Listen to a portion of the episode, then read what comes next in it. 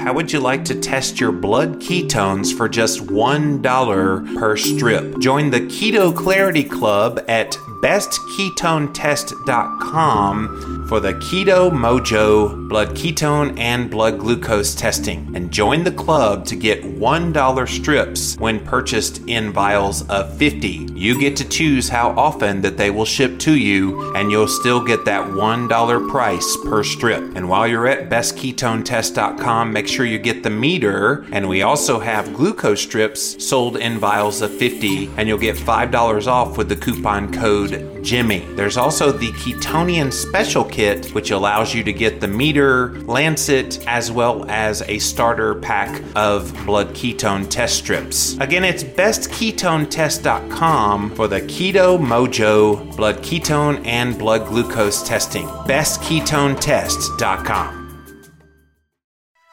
Have you been interested in trying the new cutting edge technology of exogenous ketones but didn't know where to get started? Let me introduce you to Perfect Keto. Visit perfectketo.com slash Jimmy and use the coupon code LLVLC at checkout to get 15% off your order. Perfect Keto was created by a functional medicine clinician who developed this unique formula for maximum efficacy. It's great tasting and the most affordable exogenous ketone supplement you can find that raises blood ketone levels up to 1.5 millimolar to help increase mental focus, boost your energy, and commence fat burning. It does not contain any soy, dairy, gluten, artificial sweeteners, binding agents, or anything that doesn't directly improve your health. The synergistic power of a low carb, moderate protein, high fat ketogenic diet with perfect keto exogenous ketones will have your body running optimally. Perfect Keto is available in delicious chocolate sea salt and peaches and cream flavors. Each serving comes with 11.38 grams of high quality beta hydroxybutyrate for maximum ketone boosting while adding in magnesium, potassium, cocoa, stevia, and vitamin C for extra micronutrition. Again, try Perfect Keto for yourself at perfectketo.com slash Jimmy and be sure to use the coupon code LLVLC at checkout to get 15% off your order. Perfect Keto. Living la vida low carb. This show is changing lives. We talking about your diet, trying to get you feeling right. Cut up them avocados, fry some eggs. Time to explore the longest running health podcast, hosted by Jimmy Moore. Time to give up the crappy garbage. We're getting into ketosis. Every day is a new step to your goal. Yeah, you're getting closer, motivated and focused. Don't stop, just go. Time to get inspiration from the Living La Vida Low Carb Show. Hey, the Living Low Carb Show.com. Woo! Hey, hey guys, we're back here on the Living La Vida Low Carb Show with Jimmy Moore, and today I'm going to welcome back on the podcast, second time in 2018, his name, Dr. John Limansky. And if you listen to all of my podcasts, which by the way, I do five a week, Monday through Friday, Tuesday, Wednesday here on the Living La Vida Low Carb Show. But on Fridays, I do a show called the Keto Hacking MD podcast, ketohackingmd.com with Dr. Limansky. I'm going to call him John henceforth because it sounds weird calling you Dr. Limansky. and he is uh, doing experiments with me. Uh, looking at various things to add to the ketogenic diet as a hack. So, welcome back to the show, John. Hey, Jimmy. Good to talk to you. Yeah, the last time you were on this show, we were introducing you as my new co host of this brand new podcast, uh, Keto Hacking MD. And so that was many months ago. We've been busy, haven't we? Yeah, it seems like a lifetime ago, actually, with what we've been through. Yeah. So, what we do on that show, you guys, is we biohack the ketogenic diet because most of you listening to this show, uh, whether you're keto or not, you at least understand keto being the basis of uh, pretty much any protocol that you do. Um, keto can be a nice hack in and of itself, but we assume on that show that you're using keto as a lifestyle. And so adding to keto are other things. And so why don't you talk about what we've done so far, John? Yeah, sure. Um, well, like you mentioned, obviously we believe in uh, ketogenic, low carb, high fat as kind of the basis, the ultimate biohack per se. But within that, you know, people have different experiences based on kind of their understanding of uh, what a ketogenic diet should be like. And we want to kind of address certain things right now in terms of the macronutrients that we're consuming. So we've done experiments so far. One was on fasting, which no macronutrients. Big, well, exactly. So the cheapest, easiest biohack to do. But you and I are big proponents of the benefit of fasting, and I yeah. think you can see right now a lot of research, a lot of um, excitement about intermittent fasting, long-term fasting is going out there. And then we've tested the kind of the concept of high high protein as a way to kind of hack your satiety. Um, so we did seven day experiments with both of those, and we've been documenting our lab work um, as well as what we're eating or not eating, and subjectively how we're feeling. And then we're also now into a 90 to 10 ratio high fat diet for seven days. So we're right. basically consuming the majority of our calories from fat. Again, addressing a couple things. Uh, mainly, what's the impact hormonally? What's the impact on our blood work? And then what's the impact subjectively on how we feel? What's interesting, though, is our initial expectation of how we would do with these different experiments versus yeah. kind of the rabbit holes that you and I are going down based on our different metabolism and that to me, I think, is really what's exciting about what we're doing. Right. Because we're really pushing the envelope in terms of understanding different responses to the same macronutrients. Well, and even beyond that, and by the way, we're only doing seven days, so it's not like we're right. doing these for 30, 40, 50 days. We're doing seven days with all these experiments. But the cool thing I love about our show and what we demonstrate is two very different metabolisms. You're uh, and we're about the same age. You're slightly younger than I am, but your metabolism, you have 10% body fat and you're insulin sensitive. And I right. have the opposite. I have higher body fat percentage and I'm quite insulin resistant. Uh, so it was kind of a cool concept to have both of us doing the exact same protocol at the same time, just to see what happens in the two of us. Exactly. And part of that, too, I think is very relevant to a lot of people listening to your podcast, other podcasts, in the sense that, you know, people question why, let's say you have a little bit of extra body weight, why it's so much harder to actually remove that body weight versus somebody who maybe, you know, has 20, 30 pounds of excess body fat there is a significant hormonal change that has happened in somebody who's more insulin resistant than somebody who's not. And so there's this uh, argument that, well, you know, Jimmy, you've been doing this for so long. Why aren't you, you know, thin? Well, there's a reason for that, and that's kind of what we're trying to explore as well, and show why that is. Yeah. Well, the reason you're on this show here today because we've noticed something now with the three experiments that we've done. So with fasting, uh, both of us actually got blood sugar levels that got pretty low. For me, the low 50s, for you in the 40s, and even your wife Jen did that with us, and she got into the 30s with her blood sugar, still feeling fine. But from a medical, clinical, laboratory perspective, that was hypoglycemia, right? Oh, 100%. Yeah. And absolutely. so, so then we did this high protein experiment uh, several months ago three to one protein to fat ratio, a la what Ted Naiman calls for.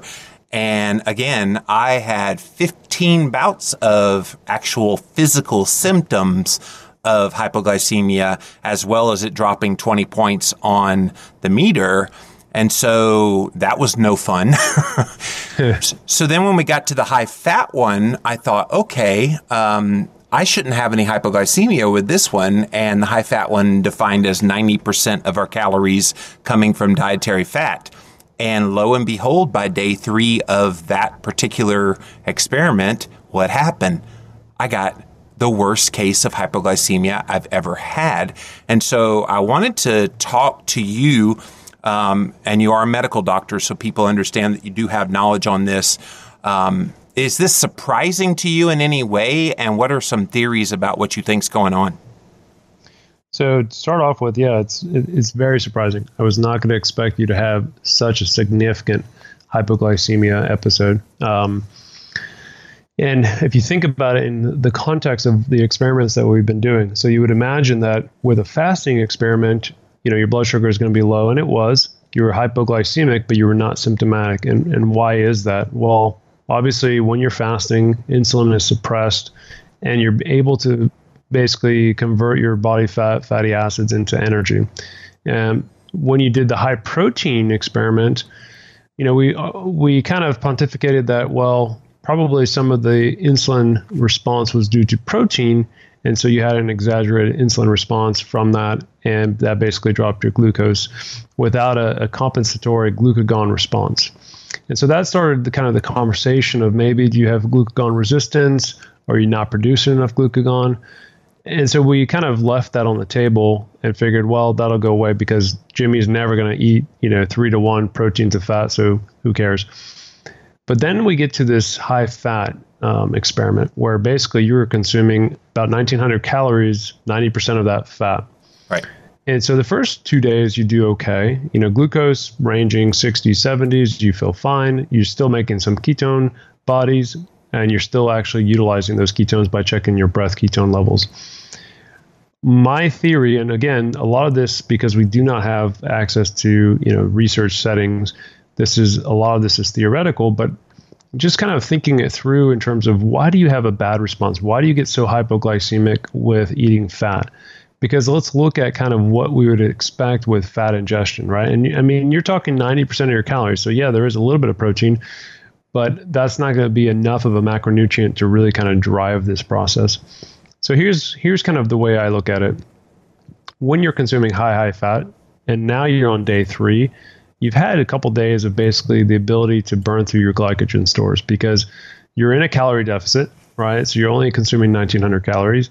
So it's not like you're eating fat and that fat is eventually going to be converted into um, you know glycogen stores, which it can in the form of the glycerol backbone. So when you eat fat, most of it is in the form of triglycerides. And those triglycerides have fatty acids, but they also have something called glycerol backbone, which is eventually can be converted into glycogen in very, very small amounts. But I don't think that you have any glycogen stores at this point. And so at this point, when you start eating a really high fat diet in day three, what happens? Well, you have still markers of insulin resistance, as we know from your HOMA IR score, which is about 65. So we know you have insulin resistance. The question then becomes do you have glucagon resistance? Which I'm becoming more and more convinced that you probably do. So let's and back so what, up because there might be yeah. people listening right now that hear glucagon and they got no idea what you're talking about. So why don't you talk about the role that glucagon plays in the body? Most people have heard of insulin and insulin resistance, right. but they don't know what glucagon is. So let's educate them. Sure. So anything in your body has counter uh, the ability to basically balance out to maintain homeostasis, meaning yeah, yin and yang, exactly. So you have insulin, obviously, as a major driver. Um, but the counter regulatory molecule, I mean, there's many, but the main one that we're discussing is glucagon. So when you eat something, you know, insulin is going to go up, and it's going to go up kind of dependent on what you're consuming. So obviously, if you eat pure sugar, glucose, insulin is going to go way up. With protein, it will go up not as much, and then with fat, assumption that um, insulin doesn't go up at all, and that's actually not true. It does go up somewhat the counter regulatory uh, molecule is glucagon. So when you eat, as insulin goes up, glucagon is also going to go up because insulin is going to drive your glucose levels down and you don't want it to get too low like you're experiencing. So glucagon is really there to kind of drive glucose levels back up. So this process so is trying to keep you in some level balanced uh, blood sugar level. Exactly. But most of the studies that look at glucagon's action are in type 1 diabetic and late stage type 2 diabetics, right. where they're basically at this point where they have to use insulin. Very little um, pancreatic um, function, right? Exactly, exactly. And so when you're looking at, let's say you eat something, what happens kind of at a cellular level is initially the beta cells in the pancreas, which make insulin, um, should decrease. Okay. And then you should get an increase in glucagon because part of that is actually mediated by insulin. So, you know, they kind of balance each other out. And in your situation, part of what I'm thinking is that you're not having the appropriate glucagon response. And that's why you're having these severe hypoglycemic episodes. What would make that happen? What would I mean? I understand the role that excess insulin again and again and again could play in developing insulin resistance. Did I unnecessarily stoke glucagon too many times? Most likely. I mean, I think we're in a field where glucagon resistance is not something that is, you know, in the mainstream and it's still being explored. Most of the studies are looking at um, this in rats and mice. There are some human studies that look at this, but I do think that at the kind of pancreas level, this interaction between alpha and beta cells um, are very important. And as you do damage to your beta cells, which we know happens when you have high levels of insulin, then you don't really get the kind of signal for the alpha cells to secrete glucagon, mm. which is what you need. So we focus primarily on insulin because it's really one of the markers that we can measure. You can measure glucagon, but it's not something that is very um, kind of helpful in terms of knowing what to do with it. I was going to say, does right? it tell so, you anything? The number, yeah, see, uh, that's the 27. Problem. What does that mean? That's the problem. And as we talked about insulin in past episodes, you know, even insulin of itself, you can measure it, you know, three, four, ten times and get different numbers depending on where it's taken from, and then uh, timing of the, the measurement. So same with glucagon. So that's I think part of the reason why we maybe don't know as much about glucagon, except in kind of clinical settings, research settings, or you know big institutions. But well, even then, John, on the glucagon, I, it got me to thinking when I had the hypoglycemia during the protein one, and then again during the fat, but not the physiologic symptoms with the fasting. It got me to thinking: Do ketones uh, negate the negative effects of glucagon, glucagon resistance because I had higher levels of blood mm-hmm. ketones in the like four, uh, four to five range when I was right. fasting for that week, whereas I never got higher than about 1.56 on the protein. I did hit a 2.0 during the high fat, but most of the time it's been right about 1.5, 1.6. Exactly. And if you think back to the fasting um, experience, you were checking breath uh, ketones with the LEVL device as well. And they were you were ramping up quite a bit. I think you hit in the 80s. Yeah, it was so kind of indicate it was very high, indicating a couple things. Number one, you're obviously utilizing ketones, so you're breaking down fatty acids at a very very high level, um, not only in blood but also breath. So you're actually utilizing those preferentially as energy. So I think from a kind of hormonal signal from the brain signals, because you had such high levels of circulating ketone bodies and the ability for your brain to use those as energy, you weren't really getting these symptomatic hypoglycemia like you're getting right now. Right. And again, it goes back to this idea of are you primarily a sugar burner or a fat burner? If you're using glucose predominantly as your major source of energy, anytime it drops low, meaning for some people, low is, you know, 90. Some people, low is 60. Some people like you, I mean, it depends. Right. So in that situation, you know, you could have very, very low glucose levels as you did during the fasting, but feel amazing because right. you are continuously getting energy, you know, to your brain. So it also begs the question of what do I do in my regular diet which is ketogenic. And I got into the, the fat experiment, really all these experiments, pretty well fat adapted by the blood, glu- uh, blood sugar and blood glucose numbers that we started mm-hmm. with. And so I'm wondering what is it about my normal ketogenic diet, which is somewhere around like 75, 25 or 80, 15, 5. So why is that little bit extra percentage of protein and carbohydrates so important in possibly uh, negating the effects of this glucagon resistance causing the hypoglycemia. Yeah, and just just a quick side note about that. So, in day three of your um, experiment, you had a very very bad bout of hypoglycemia by eating ninety percent. Exactly. And so, what did you do? Well, you actually increased kind of the caloric intake, but you also increased the amount of protein that you consumed, yep. and you felt fine. Yep. So I think um, there's Just this for the balance. Record, I did about 35 grams yeah. when I had the episode, and I bumped it up probably another 30 to 35 grams. Correct. Um, but in caloric intake was a little bit higher, about 400 or 500 calories. That's right. So the question then becomes, well, was it the calories or was it the combination of fat and protein? And I don't know the answer to this specifically, and I think you could test it by having another hypoglycemic episode and just increasing, you know, 500 calories worth of fat. I don't want to and feel like that again anytime no, soon. I know. and, I, and I think in that situation, you wouldn't feel any better. So I think it's this balance of increased protein, still the fat, um, which allowed you to kind of increase your glucose levels and feel okay. Yeah. In your normal day to day, you eat more of a balance. You do eat carbohydrates, obviously good carbohydrates, but I think it's enough where you're getting enough fuel from the combination of fat, protein, and glucose to kind of mitigate some of the hypoglycemic episodes that you might have. So, And is it the glucose effects that come from the carbohydrates that's making that happen? Whereas when we've taken the glucose away, either from carbohydrate sources or the gluconeogenesis from protein sources, is that the bugaboo in all this? Well, yes and no. I think uh, because if you think about, you just increased the 500 calories and it was protein and fat. Right. So there were no carbohydrates, and you still had an But the protein could have converted glucose. into some exactly. glucose from Yeah. G and G. Right, and I think that's what happened. So in your current experiment where you increase the protein, I think you're exactly right. That's what happens. You increase your glucose levels by doing that. In your normal day to day, the combination of the protein and carbohydrates that you're consuming also contribute to kind of homeostasis of glucose.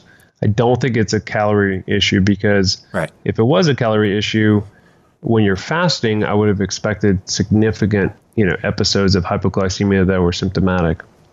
So here's the sense. interesting thing with all of this. Uh, when we talked to Ted Naiman after the high protein experiment, uh, and we asked him if he's ever had anybody experience hypoglycemia, and I had 15 bouts of uh, now what I realize is kind of a medium level of hypoglycemia after having this one with the high fat.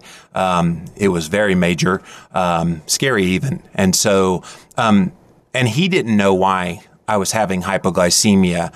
Uh, am I just in a medical anomaly, or are there other people possibly listening right now that perhaps have some of the same things going on with them and just don't know it? Well, as I've told you many times, I think you're a unique butterfly. So that's probably the answer to your question. But no, in all seriousness, um, you know, really the studies that look at this, you're not unique in the sense that uh, other people experience this. Usually it's type 1 diabetics or type 2 diabetics who are really at the point where they're requiring insulin, um, exogenous insulin uh, injections. And you know, talk to any type 1 diabetic, and they'll tell you one of the hardest things is to control blood sugar. And we've been focusing really on insulin as one of those mediators, you know, giving medications that increase insulin secretion or sensitization or exogenous insulin. But part of the issue too is is they get hypoglycemic episodes because the glucagon response is not there. And that's why I think for you, even though you're not type 2 diabetic, you don't take insulin, you don't take any medications, I still think that it's either a combination of glucagon resistance or you're just not secreting as much glucagon as you need. And I still produce insulin as of the last Right. reading. It was about 11 was my insulin. So I'm certainly not type 1 diabetic. Uh, Nope. and, and not type 2, although very insulin resistant. If I didn't continue eating keto, I'm sure I would be type 2 very quickly. Exactly. And I think that's an extremely important point because, um, yes, you're absolutely not type 2 diabetic. You do not require insulin injections. But I do think that insulin for you is still something that is, is much higher, and your response to individual macronutrients is probably much higher than somebody who's not insulin resistant. And so, what we do know is that the actual beta cells of the pancreas that secrete insulin also regulate the alpha cell glucagon secretion. Remember back when I said that, you know, you have to have if you had just insulin and no glucagon, your glu- blood sugar would drop, you know, precipitously. But part of the issue is that when you damage some of those beta cells, as in like type 1 diabetics who do not have any beta cell function, so they do not make insulin, that also impacts their alpha cell glucagon secretion. Um, and so part of the issue that they have is when they're giving themselves insulin uh, injections, very frequently it's limited by the um, hypoglycemic episodes because the glucagon is not being secreted the way that it should either. So for you, I think we can extrapolate from that that's saying, well, probably you are also having some subclinical glucagon issues, and these are being manifested when you have these very, very high ratio experiments like you and I are doing. Hmm. Are you? Having issues with fatigue, the keto flu, or muscle cramping on your ketogenic diet? Then allow me to introduce you to Keto Vitals. They will solve all of these issues. Keto Vitals is a high dose electrolyte in a pill specifically created for the unique needs of the ketogenic lifestyle. They use only the best ingredients. In fact, their form of magnesium was shown in a double blind trial to improve insulin sensitivity. Keto Vitals is 100% guaranteed. If it doesn't work, they will refund your money. Head on over to ketovitals.com or you can go on Amazon and get free two day shipping for Amazon Prime members. Use the coupon code KETO1515 both on Amazon and at ketovitals.com to get 15% off of your order. Keto Vitals. Yo, what up, my keto homies? You know, I gotta tell you about my main man, the LL Cool J of podcasting himself, Mr. Jimmy Moore, and his banging new project. Check it out right now, baby, at ketowhiteboard.info. This website is on fire and dope for, you know, people digging the whole low carb, high fat, ketogenic thing. You hear me? This educational resource is, you know, super tight with simple one minute videos explaining the whole, you know, healthy keto lifestyle. Go bust a move to ketowhiteboard.info and represent. Peace. Yo, you still there? I gotta tell you to get on that ketogenic thing at ketowhiteboard.info. It'll keep you jingling, baby. Simplified short form keto videos found exclusively at ketowhiteboard.info. Watch it, share it, live it. Brought to you by Mr. Jimmy Moore from Living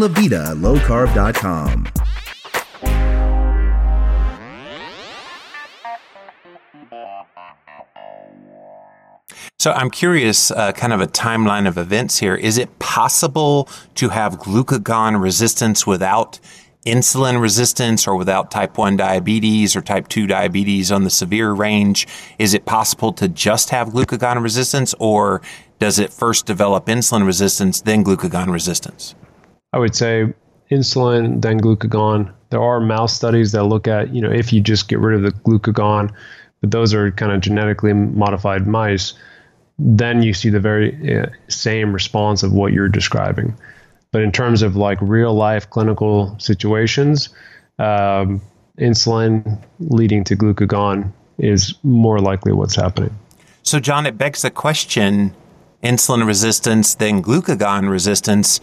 What happens if those mechanisms don't somehow get healed and brought under control? What's the next chip that falls?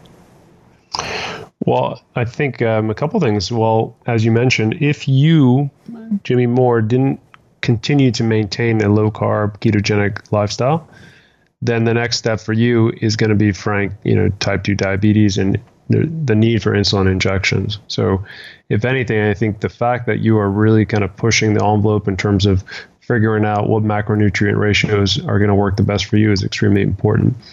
Uh, the next step really would be very very difficult time regulating uh, glucose levels by needing you know exogenous uh, insulin. There theoretically in clinical studies and research studies you can inject glucagon as well, but practical real life uh, use of that is is really not not possible at this point. And I think part of that is because it's such a rare kind of phenomenon in the kind of widespread uh, literature that it doesn't have a real life application at this point. Maybe we don't know enough about it instead of just in like very limited circles. Um, but I think the next step for for somebody who has really bad insulin resistance or just frank doesn't produce insulin and very bad glucagon resistance or not producing glucagon is a very difficult time controlling blood sugar levels.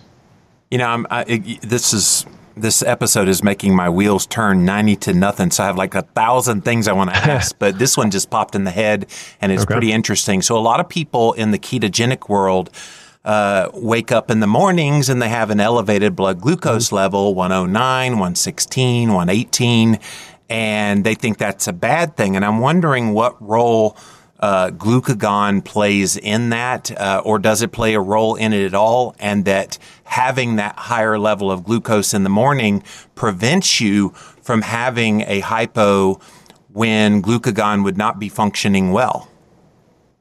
Yeah, and we haven't even talked about kind of the um, hormonal regulations either. You know, norepinephrine, kind of the cortisol response early in the morning to drive glucose to be a little bit higher. Part of that, I'm sure, is glucagon also uh, assisting. Um, I guess in terms of answering your question, I don't think it's necessarily a bad thing to have a higher resting glucose level if you're in a ketogenic state, right? Versus just in a in a Western diet kind of um, sugar burner state.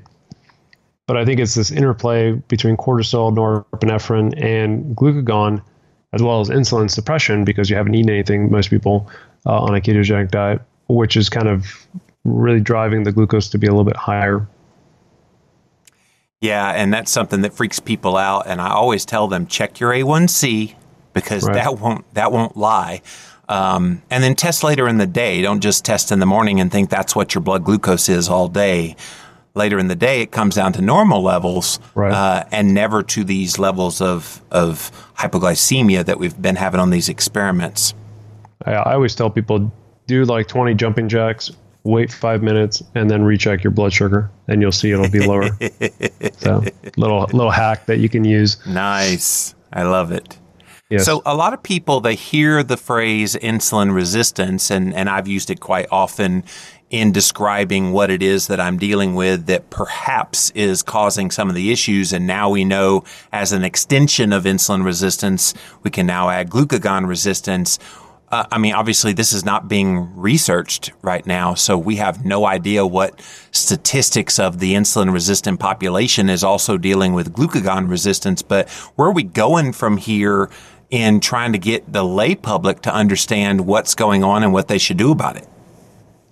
Yeah, a couple of things I think are takeaway points from this. Um, I think initially what you and I are really trying to do over at the Keto Hacking MD podcast and just you in general is to get more information out there to kind of start the conversation of, well, it's not as simple as what we've been told. There's so many variables that impact whether or not you can be healthy, but also on a ketogenic, low carb, high fat. There is no one size fits all. And that's, I think, part of the points that you and I are trying to get across uh, to the public at large is that, well, some people are saying you should eat a very, very high protein. How much protein is enough?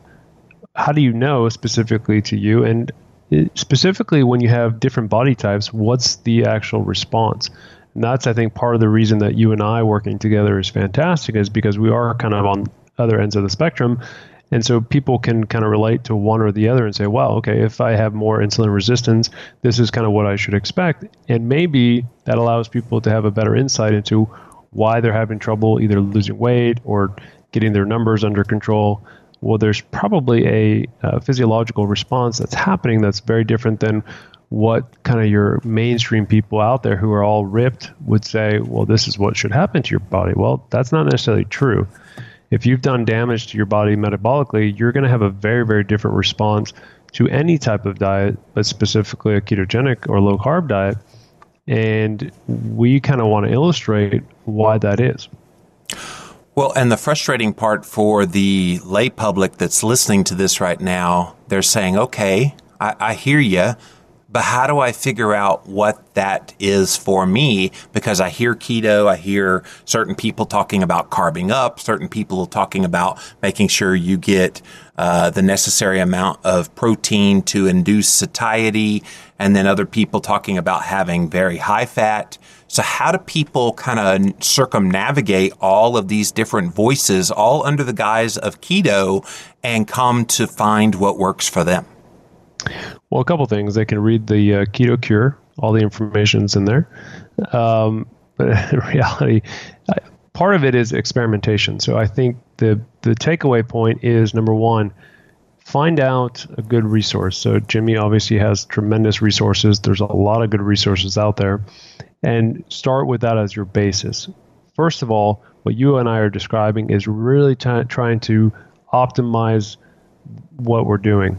But going from a Western diet, which most people who are coming to keto are, are coming from, just to go over to kind of a basic keto with the ratios that we recommend is 90% of the battle. So just to make that transition is is I think extremely important. Can you mention those you, ratios for the people that may not follow us on Fridays?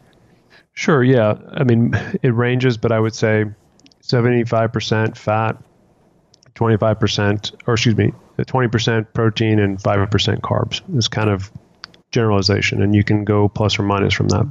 Just but basically, if you want hypoglycemia. No, yeah, right. just never hit 90 of anything.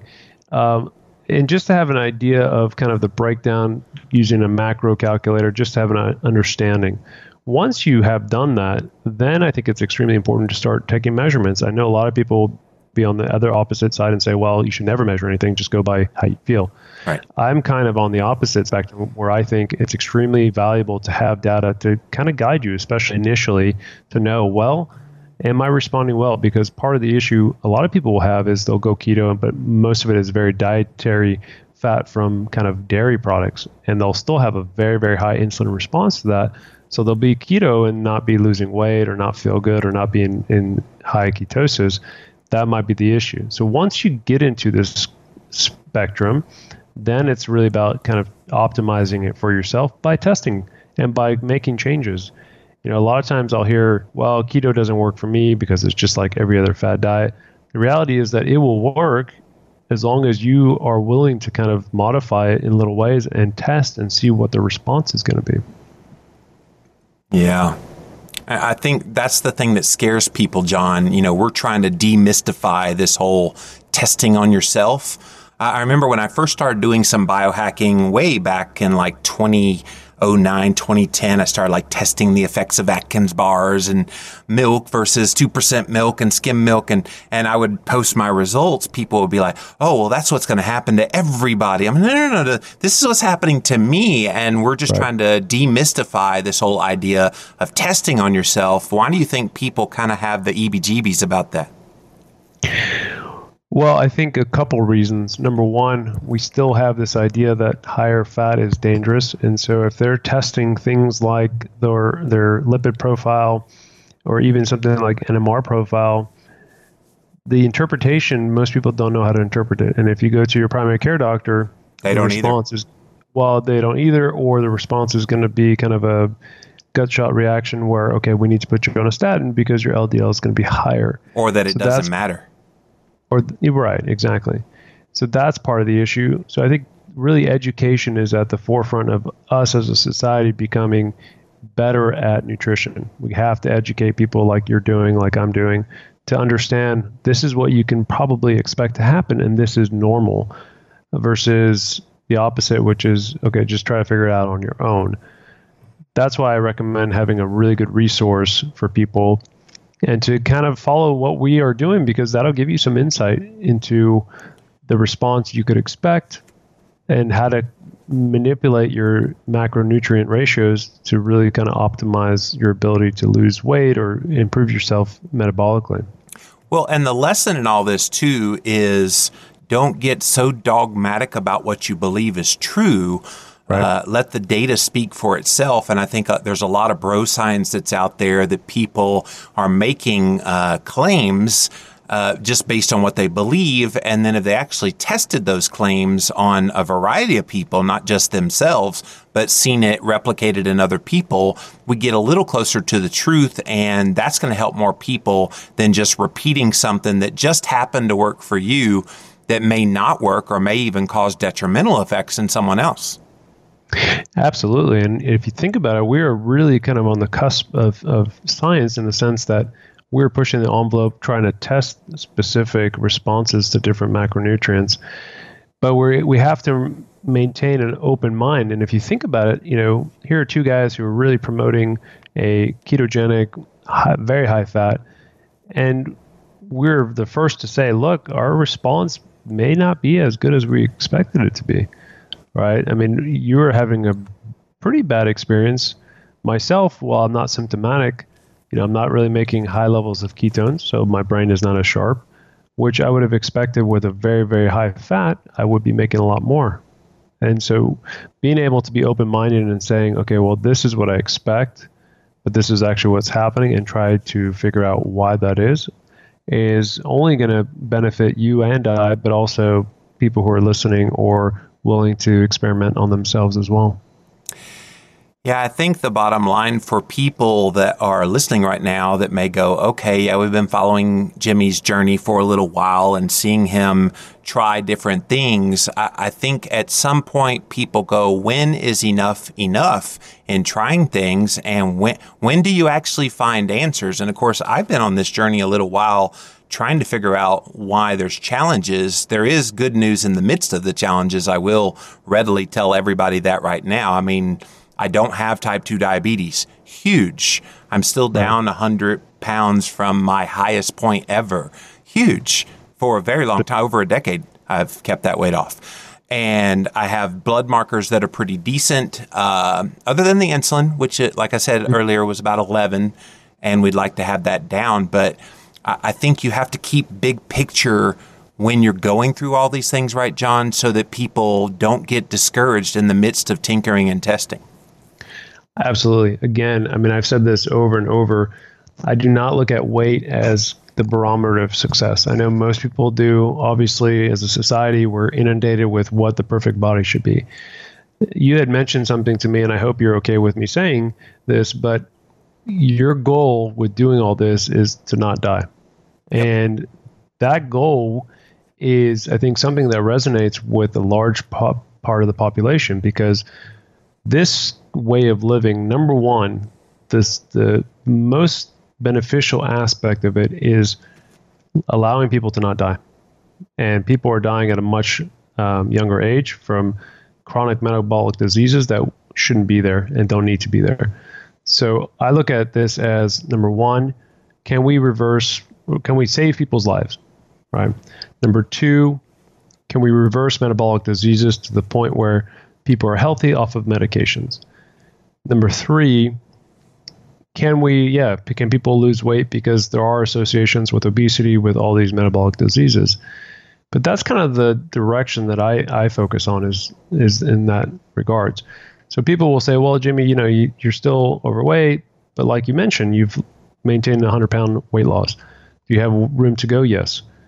Is insulin resistance and probably glucagon resistance causing some of the issues? Yes. And so this is a lifelong journey that you and I and everybody else who's uh, trying to improve their health will continue to be on, and that's okay.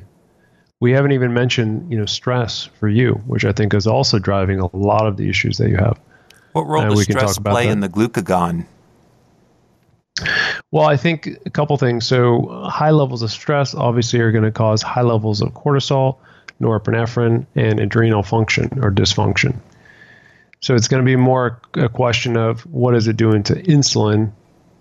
It's going to be raising insulin, which also kind of rears its ugly head in the sense that your HOMA-IR score is higher. I think part of that is also because you're having elevated insulin levels. Put that into context with your glucagon, which we're assuming also is either you're not making enough glucagon or you're having resistance. And so it's just kind of fueling the fire of the hypoglycemia, as you mentioned. Mm. I'll stick to regular keto, and that won't happen. That's the takeaway. The takeaway is maintain balance, do your intermittent fasting.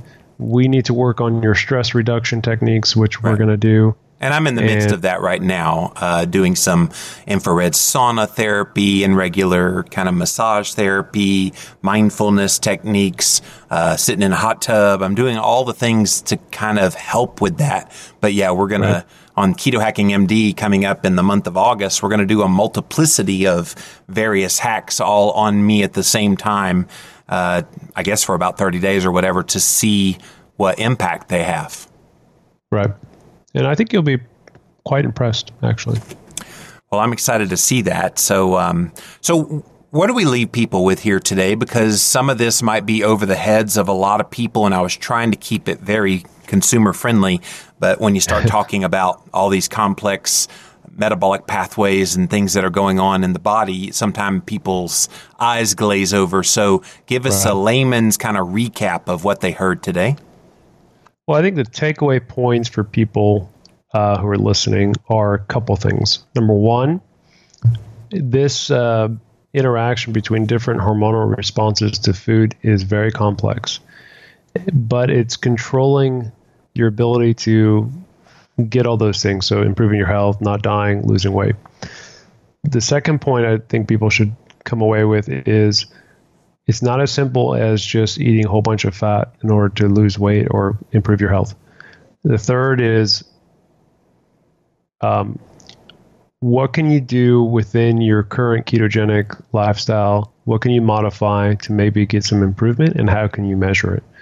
And those things would be measuring blood glucose, blood ketones, breath ketones, which I think are three extremely valuable markers that can help guide you to see how can I modify what I'm doing on a ketogenic state or low carb state to really kind of maximize the benefit of doing this. Those are the takeaway points. Yeah. Well, guys, if you like what you've heard today, go on over to ketohackingmd.com. Get caught up on my Friday podcast with John, where we're talking about a lot of these things in great detail.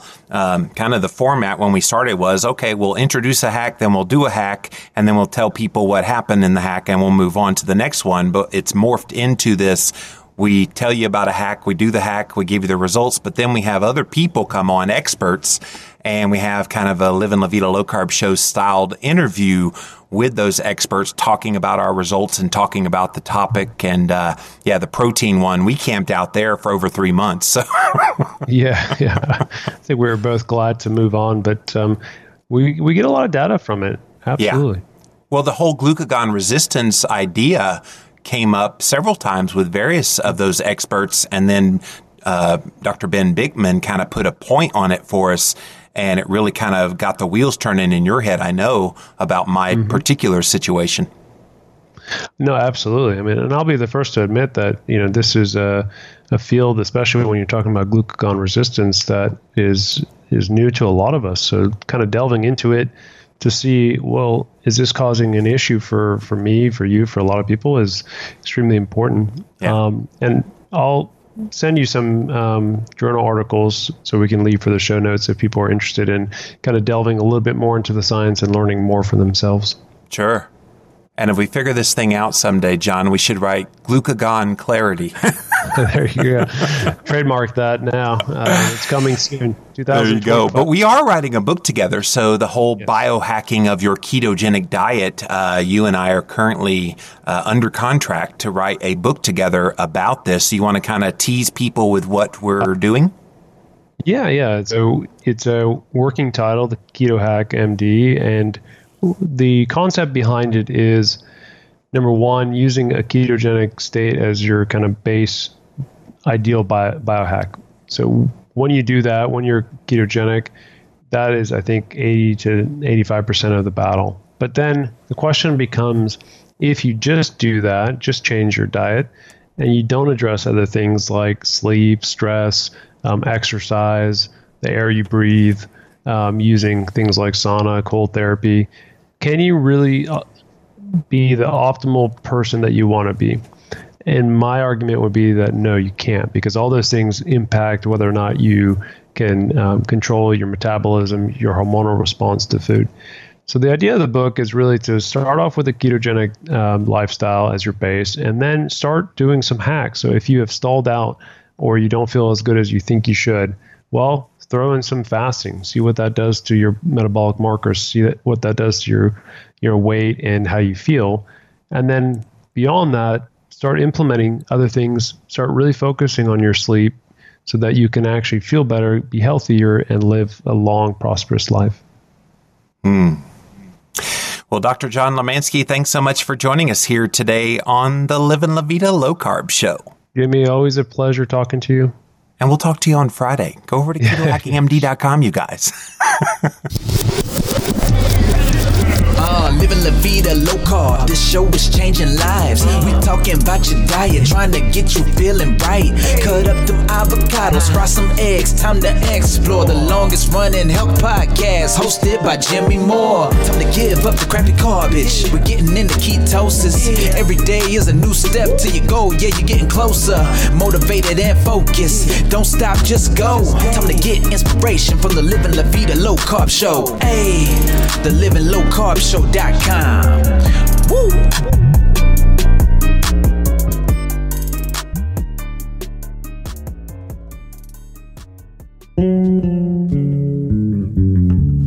disc of light.